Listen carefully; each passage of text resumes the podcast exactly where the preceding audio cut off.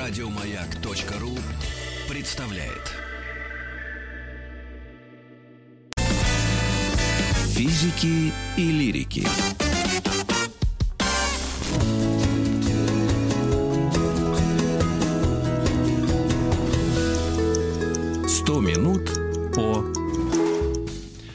100 минут о явлениях, которые изменили наше общество. А, Как ни странно, мы сегодня поговорим о сельском хозяйстве. У нас в гостях Надежда Орлова, заведующая отделом экономики и инноваций в сельском хозяйстве Института аграрных исследований Национального исследовательского университета Высшей школы экономики. Надежда, здрасте.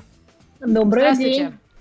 Здравствуйте, А, Надежда. Я хочу сказать, что, э, как вот я сказал, как, как- какое имеет отношение это к э, обществу, которое нас изменило, точнее, к, из- эм, к явлениям, которые изменило общество, на самом деле имеет прямое отношение. Сейчас я расскажу быстро в двух словах, о чем сейчас пойдет речь, и вы мне скажете, правда это или нет, э, общаясь в среде своих друзей, которые считаются начитанными людьми, кто-то спросил, вы знаете, какое изобретение э, избавило нас от Третьей мировой войны вот на протяжении последних двух веков? Все начали думать, что, наверное, ядерное оружие, которое является средством сдерживания. Кто-то сказал еще, еще какие-то варианты. И один э, человек сказал, нет, друзья, мы не воюем сейчас, потому что у нас есть удобрения. Потому что если забрать удобрения сегодня из сельского хозяйства все абсолютно, которые были придуманы, то сразу же на планете наступит голод. А Вот вопрос у меня к вам сразу. Это правда или нет? Ну, так, чтобы наступит голод, конечно, наверное, нет, потому что мы просто откатимся в состояние таких собирателей древних, которые ходили по лесам, охотились, э, собирали шкурки, выращивали какие-то ягоды в небольших количествах. Но, конечно, огромные проблемы с продовольствием у нас возникнут. Ваш друг был абсолютно прав. Я, то есть естественным образом все, что растет на планете Земля, уже не может прокормить 7 миллиардов людей. А, Естественным образом мы не кормимся уже последние, наверное, 10-15 веков, потому что как только возникли агротехнологии, так мы перестали быть э, людьми, которые как бы вышли из леса и были собирателями либо охотниками, а все-таки стали целенаправленно выращивать либо пищевые культуры, либо животных, которые мы в последующем съедаем. А с учетом того, что население у нас огромное, то, конечно, мы себя так не прокормим. На всех леса а на сегодняшний хватит. день как обстоят дела у нас в сельском хозяйстве в мировом плане? То есть э, современные технологии насколько туда пришли уже? А, В огромной степени, при том самые разные, надо сказать, что представление о сельском хозяйстве как о какой-то такой отсталой отрасли, это очень устаревшее представление. То есть это все, что касается работы с большими данными, роботов, суперсовременных технологий, навигации по спутникам, это все используется в современном сельском хозяйстве. То есть это не будущее, это настоящее сельского хозяйства. Настоящие. Да. И А, это во э, всех какой- странах так? Нет, Просто ну, вот конечно, уточнить все по странам. разные. Вот это интересно. Мы все-таки, мы, Мгм. мы все-таки берем а, те страны, которые с а, большим агропромышленным производством. Россия, в общем-то, тоже входит в этот список стран. Мы не берем отдельные страны Африки, где есть объективные причины проблем с продовольствием до сих пор. Но если вы посмотрите на все, кто производит большое количество сельхозпродукции, как растеневодство, так и животноводство, то, конечно, они будут использовать современные технологии. Так. А, ну вот вы сказали про спутник, вы сказали про... э, вот давайте пойдем прям по пунктам. Первое. Давайте. Количество удобрений и то, что нас всех сейчас пугают какими-то ГМО, пугают нас вот гидропоникой, что вот в Китае все, что выращивается, оно вообще к земле не прикасается. Это все правда, неправда, и насколько там много опасностей? Смотрите, мифов, конечно, существует огромное количество. К сожалению, большинство этих мифов связано с тем, что многие из нас плохо учили биологию в школе. Да, и мы читаем газеты, которые тоже иногда пишут про квадратные помидоры и другие глупости. Вот, конечно, с точки зрения современного сельского хозяйства такой опасности, как вы говорите, нет, но это возможность э, создавать достаточный объем еды для всех тех людей, которые живут на земле. Ну вот попробую чуть более подробно рассказать. Вот смотрите, у нас сначала ну, как бы мы начали выращивать как земля, да, как э, земляне, в общем-то, интенсифицировать сельское хозяйство, выращивали, выращивали, выращивали, но а, в принципе, мы видим, что с последних вот там последние 30-40 лет у нас есть так называемое исчерпание эффекта зеленой революции. То есть вот все, что можно было интенсивного сельского хозяйства для того, чтобы повысить урожайность, мы внедрили. Что делать дальше? Население это у нас не уменьшается, и кушать мы хотим тоже все хорошо. При этом у нас растет э, в мире мире средний класс. То есть у нас есть оценки, что там к 30 году у нас будет 5,3 миллиарда человек ну, как бы среднего класса. И в основном это будет при, приходиться на Азиатско-Тихоокеанский регион. То есть где-то 65% так. вот этих вот людей среднего класса, которые хотят хорошо жить, хорошо питаться, угу. быть здоровыми, да, и у которых э, это такое новое поколение, которое имеет определенные потребительские стандарты.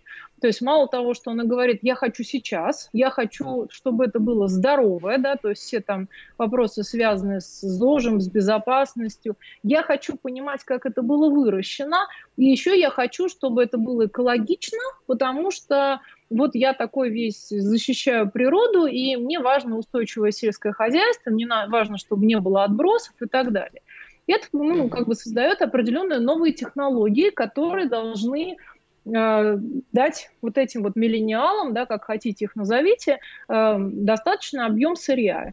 И есть, например, очень интересные технологии, когда мы научились выращивать э, в ферментерах, то есть это из э, микроорганизмы, которые выращивают мясо. И вы, наверное, слышали про такие проекты э, в Соединенных Штатах, когда гамбургер полностью растительного происхождения, да, который в ферментере выращен. Либо... Ну, подождите, подождите нач... секунду, вот тут важный момент. Это мясо или это не мясо? А, это, конечно, не мясо в нашем традиционном понимании, да, то есть это не коровка, это не свинка и не птичка, которую мы съели, но это белок, который вырастил микроорганизм в закрытой системе, который обладает определенными свойствами, как вкусовыми, так и, соответственно, питательными. И иногда по питательности, по полезности он может быть полезнее, чем традиционное мясо. Это, как ответить на, вас, на ваш вопрос? Это белок но mm-hmm. такого вот происхождения, да. А, то же самое касается различных закрытых систем. Мы начинаем жить в больших городах, то есть мы, в общем-то, земляне, это такая очень сильно урбанизированная цивилизация, да. Соответственно, это приводит к тому, что мы начинаем создавать, например, закрытые фермы. И это такие как бы коробочки, ну, условно, да, в которых система выращивания, подкормки, содержания растений, дающие соответствующие как бы плоды, которые мы потом съедаем. Вот это к вопросу о том, э, хорошо ли вот, вот эти вот системы. Да, хорошо потому что они позволяют с, с меньшей зависимостью от климатических условий вырастить те же самые объемы урожая, иногда более экологичные, чем это было в предыдущих сериях, например. А это касается каких а, растений, которые уже... И были примеры, что вот эти закрытые фермы дают э, какие-то урожаи и, ну, и, да, и они используются по товар. всему миру. Да, это, это технология уже сегодняшнего дня, да, то есть есть, допустим, теплицы, это первая так. часть, как мы пытаемся не зависеть от климата. А вторая часть это вот такие вот городские фермы, которые, например, делаются на крыше. Вот такие вещи очень популярны сейчас э, в Сингапуре, в Бразилии, да, то есть, в общем-то, в огромном... Опять мы будем, мы говорим о России вообще мы в этом контексте не говорим, поскольку территории позволяют говорим. делать вообще что угодно. Говорим. Или говорим? Как, как ни странно, Говорим. Вы знаете, у нас есть э, проект закрытый вот такой вот а, агротехнологий, который находится в Москве, аж на Варшавском шоссе. Один из таких проектов реализуется, выращивает всякие салаты, зелень, и они очень успешно себя чувствуют. И, собственно говоря, насколько я знаю, там собираются расширять производство. Тоже говорим. Мы тоже урбанистическая страна, и мы такие технологии тоже будем использовать, несомненно. Но это будущее, да, пока это просто ну, единичные опытные образцы, это главное энтузиазм, да, видимо, или те самые молодые люди, миллионеры, которые запрос дадут на эти продукты. Это, это скорее уже настоящее, чем будущее, да, то есть будущее uh-huh. это различные формы роботов, нанороботов, которые объединяются, ну, в общем-то, фактически они действуют как улей, да, знаете, такие вот колонии создают, и которые там отслеживают и производят разные продукты. Вот это вот будущее. А вот то, что касается закрытых систем, гидропоники, систем интенсивного сельского хозяйства, это настоящее. Ну, я это могу воспринять правильно... как настоящая Голландии, потому что она размером с Москву даже меньше. Но наша страна, ну, и я, как, ну, я все время хожу, каждый день я хожу в магазин, я вижу объемы, да, того, что продают. И я просто, честно говорю, ну, я, я даже не могу сопоставить. Это вы действительно вы разрабатываете для нашей страны эти технологии и их внедряете? Нет. Или это уже где-то работает, ну, кроме Варшавского шоссе? Просто это важно для нас, нас слушает вся страна, радио «Маяк». И это мы просто смотрите. говорим о каких-то теориях, или это практика уже? Вот это, это важно прак... и для меня, и для уже... всех. Это уже практика. К сожалению, эти технологии мы в основном закупаем по импорту. То есть мы их внедряем, но мы их закупаем как готовые решения, такие пакетные. Мы очень немного, то есть действительно есть какие-то области, в которых мы что-то сами разрабатываем, внедряем, но в основном мы, конечно, пользуемся мировыми разработками, которые есть в этой области. А они их делают, вот, потому что нет земли. Нет тут ресурсов, а, правильно я понимаю? Да, потому что ресурс земельный, водный, он э, исчерпаем. И э, как бы чтобы достигнуть, ну, во-первых, экономического эффекта, во-вторых, повысить, повесить интенсивность, уже вот в обычных традиционных системах. Все, что можно, ну, мы еще раз говорим про страны с развитым сельским хозяйством, все, что можно, уже сделали, уже получили все и от генетики, и от кормов, и от удобрений, и от средств там, технологий, соответственно, чтобы дальше повышать продуктивность, нужно придумать какие-то следующие новые как бы, этапы развития. То есть у нас сельское хозяйство переводит, у нас даже вот сейчас есть такое понятие, называется агротехнологии 4.0, да, то есть это э, сочетание э, умных решений, то есть это искусственный интеллект, это интернет вещей, это биотехнологии, нанотехнологии, робототехника. То есть вот как бы мировое сельское хозяйство самое прогрессивное уходит сейчас именно в эту сферу. Мы, конечно, в России пока Мы что можем... здесь в некоторых областях остаем. Да, скажите, пожалуйста, Надежда, мы можем э, говорить о том, что, например, в Китайской Народной Республике тоже э, передовые технологии сельского хозяйства используются? И да, и нет. Так, а, давайте расшифруем. Значит, э, это зависит от областей, на которые мы смотрим. Да? В каких-то областях Китай очень традиционно продолжает выращивать продукты. То есть, например, там клубника, яблоки и так далее. И более того, в связи с тем, что в Китае достаточно тяжелая а, ну, экологическая ситуация, да, то, в общем, так. есть, конечно, проблемы с качеством этих продуктов. Несомненно, я вот в свое время, в прошлом году ездила как раз вот приблизительно в это время в большую поездку по Китаю, и мы смотрели, как устроено и сельхозпроизводство, и пищевая переработка, какие технологии они используют. С другой стороны, у них очень современные технологии переработки и хранения, и поэтому они не теряют тот урожай, который они производят. А есть оценки Всемирной продовольственной организации ФАО, что где-то от 30 до 45 процентов урожая теряется вот на моменте как бы сбора, выращивания, заготовки и так далее. Они научились очень аккуратно с этим обходиться. И у них, конечно, очень хорошо развито все, что касается биотехнологии и промышленной вот такой биотехнологии, и промышленного э, животноводства. То есть в Китае одни из самых гигантских ферм, которые есть вообще в мире. Вы можете себе представить свиноводческую ферму на миллион голов свиней. Ну, то есть это просто, это даже вот страшно себе помыслить, но тем не менее вот у них есть такие фермы. Другой вопрос, что, конечно, есть определенные ограничения с точки зрения воды и технологий и так далее, поэтому по-разному, очень неровно и зависит от провинции к провинции. Если набрать в поисковике mm-hmm. зеленые берега Китая и нажать картинки, то вываливается огромное количество достаточно страшных картинок. Ну, как страшных? Это эти вот водоросли, которые выросли до невероятного размера и полностью затмевают собой всю береговую зону, благодаря тому, что туда, опять же, вы мне сейчас скажете, правда это или нет, сбрасываются какие-то стоки э, вод, которые приносят с собой как раз э, недоиспользованные удобрения. Э, Знаете, это вот честно, вот правда, неправда? Не, не знаю, правда или неправда, я такого не видела, хотя я была на разных побережьях Китая. А вот. Да. Другой вопрос, что есть вопрос э, вообще с ресурсами моря, да, и загрязнением морской воды, в том числе на побережье. Но это связано не с удобрениями, а это связано с вообще огромным промышленным производством Китая. Так как мы знаем, что Китай это, в общем, мировая столица, скажем так, производства да, для всего мира, made in China, то это вопрос не только удобрений, не столько удобрений. А можем мы говорить о том, что возвращаясь, если, например, сейчас мы скажем, все ребята останавливаемся, все идем э, в естественный способ выращивания продуктов, то там тоже есть опасности, да, как то, например, ну вот мы все говорили про ГМО, что там выращивают специально какие-то, значит, культуры, которые не подвергаются, например, опасности там гниения, заражения и так далее. Если их не выращивать таким образом, то обыкновенная старая добрая морковка может быть, а, просто не вырасти, да, б, она может, ее может поесть какая-нибудь плесень, про которую мы ничего не знаем, и принести тоже вред здоровью и так далее, и так далее. Ну, я бы исходила из другого. Допустим, а, вот у вас есть, ну, есть куча э, ну, предрассудков а, про ГМО, да, там, реально-нереально, другой не, у меня как раз нет. Я про, про у меня тоже, тоже нету, но вот мы попробуем как бы посмотреть с двух сторон на это. Вот, вот представьте, что вы выращиваете эту самую морковку. ГМО морковки, кстати, по-моему, нету до сих пор. Но неважно. Значит, а, эта морковка, на нее действительно, да, как она сладенькая, на нее много желающих ее съесть, кроме вас. Для того, чтобы бороться с этими вредителями, надо ее заливать э, различными химическими удобрениями, ну, то есть инсектицидами, да, там, удобрениями, это ладно, неправильно говорю, а инсектицидами, там, гербицидами и так далее. Это, в общем, мягко говоря, все не полезно для человека.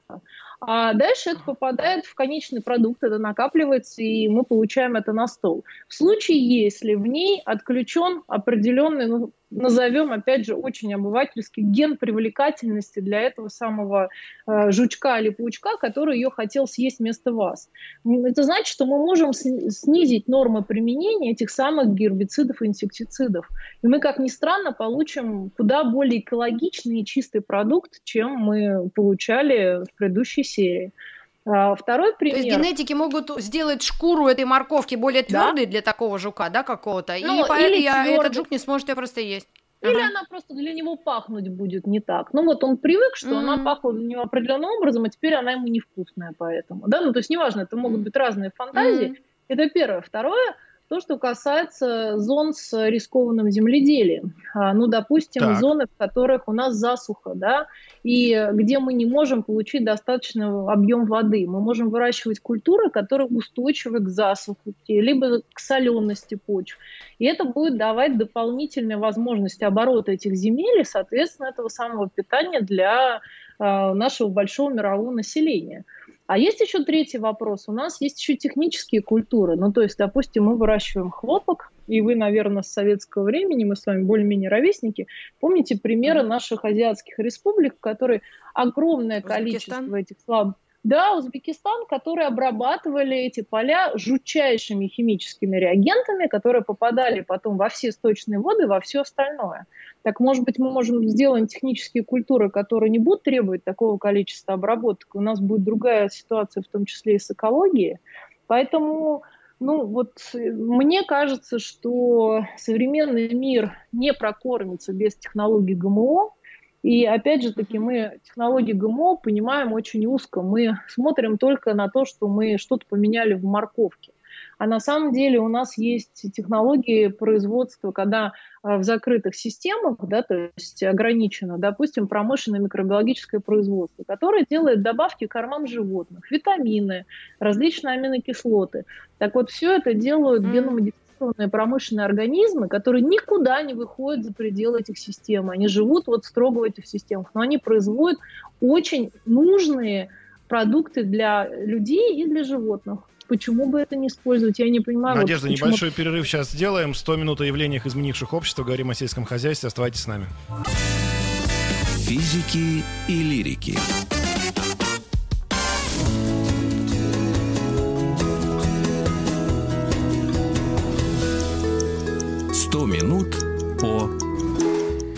Объявлениях изменивших, изменивших общество. Общество. Хором да, говорим вот с тобой. Нас... Прям потому что да, волнует это нас. И меня, и тебя. Сельское хозяйство современное, друзья. Говорим с Надеждой Орловой. Надежда, вы с нами? С вами продолжаем. А, я тут как-то, мы э, рассказывали про исторические всякие события. Вот во времена Екатерины II 4% а, населения жило в городе, все остальные жили в сельской местности. Сегодня ситуация, по-моему, в Сочи да наоборот. И я так понимаю, это тоже критерий, который заставляет нас думать о том, что современное сельское хозяйство без современных технологий не выживет. Правильно? Ну, вы абсолютно правы. И плюс нас с тех пор немножко увеличилось в количестве на Земле, даже со времен Екатерины II. То есть количество населения за это время выросло, по-моему, в два с половиной раза, если я не ошибаюсь минимум. И да. это все благодаря изобретению да. антибиотиков, а не эм, э, удобрений все-таки.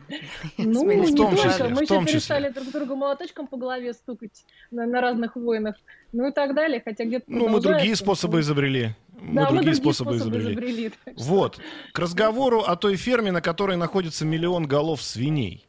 А не так. является ли это опасностью, ну, вот, как вы понимаете, да, то, что произошло сейчас в этом году, из Китая к нам приехало, и, может быть, внутри таких огромных э, популяций э, болезни будут веселее распространяться? Является, и рождаться является. новые? И более того, это один из таких э, основных вызовов, потому что ковид как раз это показал, да, то есть когда заболевания животных так или иначе, мы, может, там, не будем обсуждать там теории, как именно это передалось, переходит к человеку и становится опасным для человека.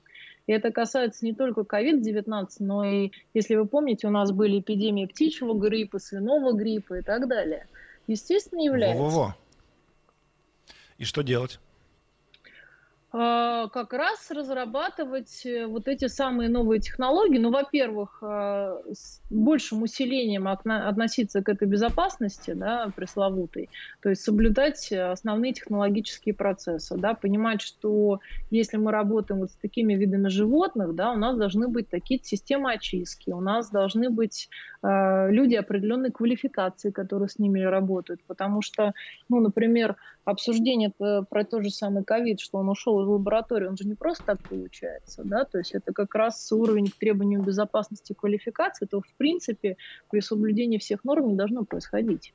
Вот, наверное, этим заниматься. А второе, конечно, придумывать закрытые системы, про которые мы с вами говорили, которые не заменят, но какую-то альтернативу производства и животного растительного белка могут создавать с меньшей безопасностью для нас, потребителей. А вот закрытая а система, а мне кажется, рыбы. вообще абсолютно закрытая. Вот это, это вопрос именно на злобу дня, поскольку все э, ну, ну, ну, нутри, нутриционисты, диетологи и врачи-гастроэнтерологи в один голос говорят о том, что как полезна рыба для организма человека, нам нужно меньше есть мяса, нужно рыбу. И вот здесь как раз закрытая ферма, то, что Александр озвучил, рыба. Красная рыба, видимо, да, по белой мы вообще не думаем. Вот даже. есть два, два направления, просто, Надежда, мы сейчас спросим. Вот смотрите, первое направление это то сейчас, что бурно развивается, уже давно развивается, это выращивание этой рыбы в э, естественной среде. Ну, да. это не лотки, это там такие прям большие бассейны, да, где есть комбикорм, И это реально и покрыто, понеслось. покрыто мраком. Это чуть ли не, ну, э, ну, то есть вообще редко кто туда даже суется в эту отрасль, но главное нам, мамам, знать, насколько это не вредно нашим детям есть эту красную вот рыбу. тот самый лосось, который мы покупаем в магазинах, я думаю, что процентов 90 он выращен именно в неестественной среде. Есть рыба, которая в естественной среде только растет и там же вырастает. Вот на, два направления. Либо мы все переводим в эти садки и бассейны, либо мы пытаемся как-то изменить экосреду, чтобы в этой экосреде больше естественным образом рыбы заводилось. Надежда, что мы будем делать? А, не Или то и не другое. Сейчас? Знаете, как правило, правда посередине. То есть, э, с одной стороны, мы будем продолжать использовать ресурсы мирового океана, то есть это вот так называемая там дикая рыба, которую вылавливают ну, страны, у которых есть... А они еще есть этому... эти ресурсы? А, они есть, они, конечно, постепенно начинают снижаться, но это точно так же, как и в традиционном сельском хозяйстве, рыбоводство, в общем, часть сельского хозяйства на самом деле. А, конечно, ресурсы падают, и мировой океан нам дает меньше, меньше, в общем-то, рыбы, это не секрет. Вот, но это вопрос э, соблюдения технологий, э, выращивания лова, там, отсутствие браконьерства, соблюдение различных квот, да, там, в том числе научных, а не так, как это используется очень часто. Вот, э, какую-то mm-hmm. часть океан будет продолжать давать. Но другое дело, что без закрытых систем либо там прудового хозяйства, либо так называемых УЗВшек, то есть это системы закрытого выращивания рыбы, например, на гидроэлектростанциях или на атомных станциях. Вы знаете, что у нас э, Вологда – крупнейший производитель черной икры. Вы когда-нибудь задумывались про это? Если Нет, мы даже впервые об этом нам. слышим. Это сенсационная новость на маяке. Ну так вот, если вы посмотрите, то, э, конечно, сейчас уже рыба выращивается в закрытых системах, и очень часто, так как ну, рыба чувствительна, ну, некоторые виды рыбы к температуре воды, они выращиваются в рамках, э, ну, то есть рядом с э, теплосбросом, то есть теплой водой, которая идет со станции, это может быть либо атомная станция, либо гидроэлектростанция, делаются соответствующие хозяйства, ну, с очисткой, естественно, воды, с контролем определенных параметров, и там выращивается рыба. Вот. И это такая, в общем, технология, которая много где используется, и у нас в том числе, в общем-то, это делается. И претензий ни у кого нет, ни у экологов, ни у, я не знаю, там, этих из МАГАТЭ, поскольку, когда ты слышишь атомная электростанция, у тебя сразу какой-то Чернобыль в голове. Э, как вы думаете, это все действительно под, э, ну, под ну, контролем? При этом, при этом мы знаем, что ядерная энергетика – это самая чистая энергетика Безопасная, да. Безопасная, да, да, да, это... то есть это так же, как э, боитесь ли вы ездить на машине на или самолете. летать самолетами, да, вот это ровно mm-hmm. та же самая дилемма, да, и те же самые стереотипы, которые у нас продолжают существовать в обществе.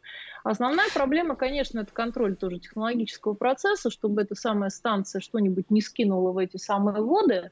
Но если мы берем mm-hmm. нормальный режим работы, конечно, это очень экологично, это очень экономично, потому что производителю рыбы не надо греть воду. У него со станции идет постоянно как бы подогретая теплая вода. Это ровно то, что ему круглый год нужно для того, чтобы эту рыбу вырастить. Почему нет? То есть, когда Надежда, некоторые вам... хозяюшки за, за, безапелляционно заявляют, что «А, эта рыба вся искусственная, ее есть нельзя», э, мы можем поспорить с этим утверждением? Да, ну, во-первых, вы можете поспорить с этим утверждением, а во-вторых, ну, хорошо, вот в пруду у нас э, водится карп, да? да? Вот он искусственный у так. нас или натуральный. Вот у вас дачный пруд, допустим, и там когда-то было там какой-то колхоз, да, или до сих пор остается рыбное хозяйство. Вот он зарыбливает эти пруды, э, их чистит, кормит эту рыбку и выращивает карпа. И продает вам вашего этого свежего карпа, ну, в ближайшем магазинчике, да, фермерском, ну, или куда-то его везет. Это искусственная или настоящая рыба? Так вот, ну, как раз а Маргарита Михайловна, да? заговорив про хозяюшку, сейчас предвосхитила мой вопрос. Смотрите, какая история. Ведь если сегодня зайти в магазин, да, и пошарить носом в маске по прилавкам, там то и дело торчит эко, эко, био, био, эко и так далее. Вот людям, судя по всему, на сегодняшний день надо, чтобы все было эко и био, при этом хотя бы наклейка. А, и вот эту любую хозяюшку за руку, если вы возьмете в перчатках, естественно, сейчас, то она скажет вам, что я никогда не куплю ничего выращенного на атомной станции или где-нибудь еще в каком-нибудь совхозе, а я куплю то, что вот совершенно естественным образом выросло в лесу на опушке леса. А, и и как быть? То есть мы, с одной стороны, я так правильно понимаю, развиваем сельское хозяйство в направлении высоких технологий, а, что называется, на витрину выкладываем эти выращенные продукты с интересными такими, э, что называется, ретро... Э, ретро, ретро, как они называются, господи, забыл. Ну, то, что вот маркерами или как э, эмблемами, или что еще, как правильно? Ярлыками, давайте Ценниками, назовем, ценниками. Да, ценниками, да. Брелками, Смотрите, да. да. Александр, вы затронули абсолютно замечательную тему, да, это вообще касается, с одной стороны, качества продукции, а с другой стороны, вот этого самого эко-био и той жуткой путаницы, которая у нас существует. Значит, смотрите, для той самой хозяюшки у нас 1 э, января как раз 2020 года вступил в силу на территории России закон об органическом сельском хозяйстве. Мы, по-моему, ну, одна из последних 180 стран в мире, которая все-таки приняла этот закон, вот, что на самом деле очень хорошо, потому что это упорядочит вот эти вот самые ценники, эко, био и так далее. Нельзя будет просто так прилепить эко при условии, что вы не вырастили действительно продукт в соответствии с определенными технологиями. Притом это касается всего технологического цикла, начиная с того, как выросло растение, которое потом съела эта самая коровка, которая потом дала это самое молоко, это молоко доехало до магазина, э, встало на прилавок, и уже дальше вот на этом ценнике получилась определенная маркировка. Вот мы в России сейчас разрабатываем стандарты как раз выращивания вот таких вот животных, растений и то, что касается эко. Значит, то, что касается био, это отдельное, да, это с использованием биотехнологий. Здесь у нас пока что ну, достаточно, в общем, такая расхожая тематика. Подождите, давайте думаю, мы от эко далеко не уйдем. Сейчас перед тем, да, как перейдем к да. био, вернемся немножко к эко. Вот это эко, выращенное, там, я не знаю, молоко, творог, э, творог, не знаю, как правильно забыл, а, сметана и так далее – это значит, что корова гуляла, ни, никого не слушалась, не принимала никакие таблетки, жрала, что попало, вот что и в голову придет? Не, не, Или все-таки это, там... Это значит, что она жрала строго то, что положено ей по регламенту на каждом этапе так. ее выращивания. А если она жрала, что попало, гарантии нету. Вот, поэтому в том Так, то есть там все равно есть какие-то есть какие-то да. витамины, которые ест корова, Кон- есть какие-то там да. лекарства, Конечно. есть э, какие-то, ну, соответственно, способы... Конечно, способ обработки молока тоже присутствует. То есть там есть та конечно, самая пастеризация. Конечно, Конечно, но вопрос того, что каждый этап этого должен быть сертифицирован для того, чтобы был вот этот значок эко. То есть нельзя mm-hmm. превысить более чем, нельзя использовать, допустим, там какие-то химические средства защиты растений, можно только биологические. Нельзя использовать такую обработку. И, в принципе, в мире такие стандарты существуют уже очень давно, да, то есть, ну, Евросоюз, Просто вот... говоря, США, Китай, да. это одни из крупнейших ну, производителей, потребителей такой продукции. И мы эти стандарты... Я просто хочу сделать акцент здесь очень да, важный. Давайте. Вы наверняка помните вот эту, э, есть актриса замечательная, которая играла вот эту Фросю, которая пела таким голосом, что был за фильм, не помню сейчас. Она же как раз умерла Приходите от того, завтра, что пила пар... Фрося Бурлакова. Приходите завтра. Да, вот она померла как раз из-за того, что пила молоко из-под коровы. Там какая-то есть страшнючая болезнь, которая, которая вводится именно в непастеризованном молоке. И вот для многих это людей, они должны это понимать, эко, эко, эко, это не значит из-под коровы сразу себе, значит, в рот заливайте литрами. Это как раз mm-hmm. то, что сегодня с современными технологиями, без добавления какой-то химии, но при соблюдении всех правил безопасности, производится сельским хозяйством. Это не значит, что эко, это значит вот сразу из-под коровы. Это важно. Да, это ну важно, ну, да, и то... более того, эко это еще значит в какой-то степени безопасно, да, то есть то, что вы говорите, это не безопасно.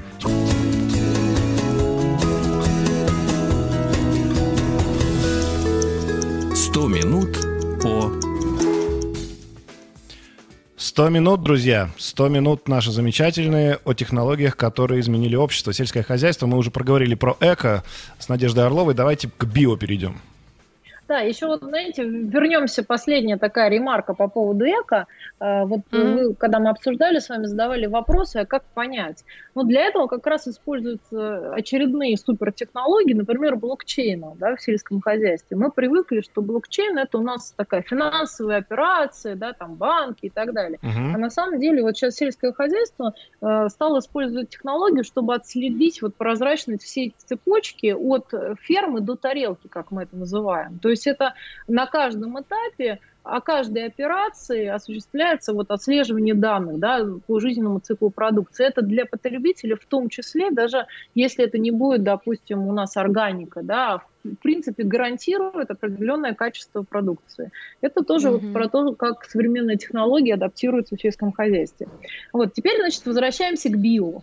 Значит, ну, в широком смысле био, да, это у нас все, что испо... ну, выращено, произведено с использованием биотехнологий. То есть биотехнология – это наука, которая изучает возможности использования как живых организмов, либо продуктов их жизнедеятельности для того, чтобы решить определенные технологические задачи. Поэтому, когда мы видим маркировку био, надо сильно поинтересоваться, а что же имел автор в виду для того, чтобы понять, ну, mm-hmm. как бы био это не означает, что это гарантированно там экологично стопроцентно, да, то есть у нас пытаются ставить знак равенства между этим.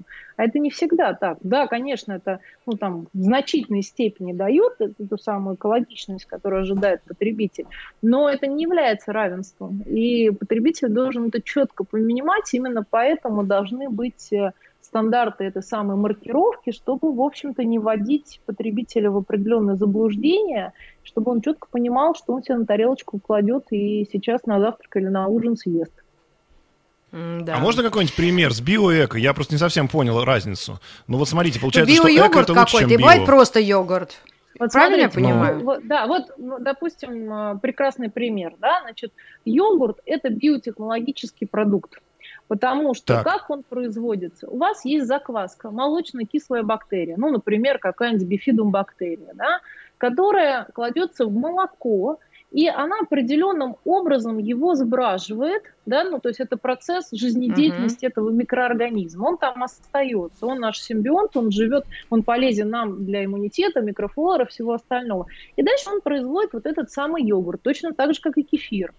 И вот это, можно сказать, что йогурт и кефир – это биопродукты. Они произведены с использованием биотехнологии, да, в широком смысле слова.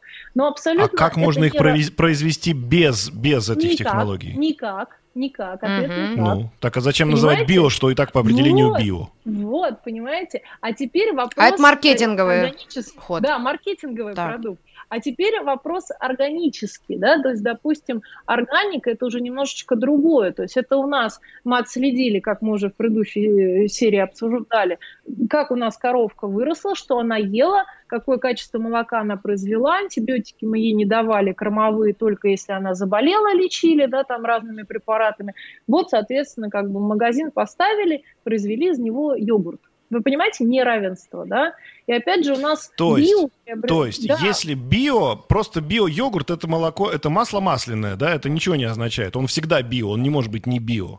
Да, не то есть это просто маркетинговый ход, как мы выяснили, да. А когда Да. написано, что он био, да еще и эко, это значит, что эти коровы, значит, они были под контролем, соответственно, все это производилось по, соответственно, технологиям, которые были соблюдены и так далее, и так далее. Нет, если это написано, что это органика, то да. А вот что такое у нас равно эко и био, какое определение? У нас нет таких определений ни в законе, нигде. Нас, ну, М. как. То это шлепают э, вот э, к- что Конечно. любые наклейки на этот на это продукты. Конечно. У, да. То есть у нас а как же это отслеживать? Да, ну это, знаете, как фантазия такая, что мы выращивали с соблюдением экологических технологий, там, не использовали больше удобрений, не вносили что-то. Но Мгм. на самом деле за этим не стоит никакого определения, да, ни в законе, нигде на текущий момент. И это ключевое, что вводит потребителя в определенное, скажем так, заблуждение, потому что в Евросоюзе есть стандарт био, есть стандарт эко, да, то есть и они прописаны, что подразумевается с точки зрения технологии производства и почему вы можете поставить этот значок на свою продукцию. У нас пока что вот сейчас эта маркировка вводится, да, вот после принятия закона, собственно говоря, это деление определенное будет введено. И это очень важно для потребителя. И вот заживем мы. Ну, э, тогда Ой, хоть не говорите. радует. Надежда, у нас осталось две минуты. Мы, как, мы всегда в конце спрашиваем, что будет в будущем. Ну, нарисуйте нам какое-нибудь радужное ближайшие 20-50 лет. Да какой Ну, 20? 25. 5. Просто 5. Ну, в 5, конечно, у нас так радужного будущего не, не достигнется, да, мы скорее всего будем использовать те технологии, которые у нас уже есть, да, и, может быть, мы будем продолжать э, внедрять цифровизацию, то есть автоматизировать все процессы, потому что вот э, текущая эпидемия ковида, например, показала, что все, что касается цифровизации, для всех отраслей сельского хозяйства, в том числе, это одно из таких приоритетных направлений. Это, конечно, приведет к тому, что будут возникать новые требования и к специалистам, которые работают в отрасли, и к персоналу, ну и к самим технологиям. А вот если говорить про 2050, но я думаю, что значительное количество еды мы будем производить в ферментерах либо с использованием альтернативных источников белка. То есть это будут насекомые, это будет искусственное мясо. Мы будем использовать так называемые 3D-принтеры. Эти технологии уже существуют. Когда у вас есть э, определенный картридж, в нем заложены все необходимые компоненты, и вы себе просто печатаете еду. Другое дело, что это очень дорого, и сейчас это используется ну, там, в суперресторанах высокой кухни, а я думаю, что в ближайшие там, 10 лет это станет реальностью, когда мы просто себе будем печатать завтрак и обед, как было у фантастов в 60-е, 70-е годы. Ну, то же самое. Робот Знаю, нажимаешь кнопочку. Не Вот сейчас нас распечатать слушают где-нибудь в Ростовской, в Ростовской, э, где-то под Ростовом-на-Дону нас слушают, где-нибудь только в станице, знаешь, где вот прямо такое яркое Да, солнце и- и, и железная дорога перед глазами. Да, я точно а, этот, на приемник косится с недоверием. Ну, давайте поживем, увидим. А, Ну, все-таки сельское хозяйство большой шаг сделало э, на пути к э, развитию. Так, Надежда Орлова. Спасибо у вам. нас была в гостях. Спасибо, Спасибо. огромное. Заведующий отделом экономики и инноваций в сельском хозяйстве. Это было 100 минут о явлениях изменивших общество. Завтра продолжим. Спасибо, пока. Еще больше подкастов на радиомаяк.ру.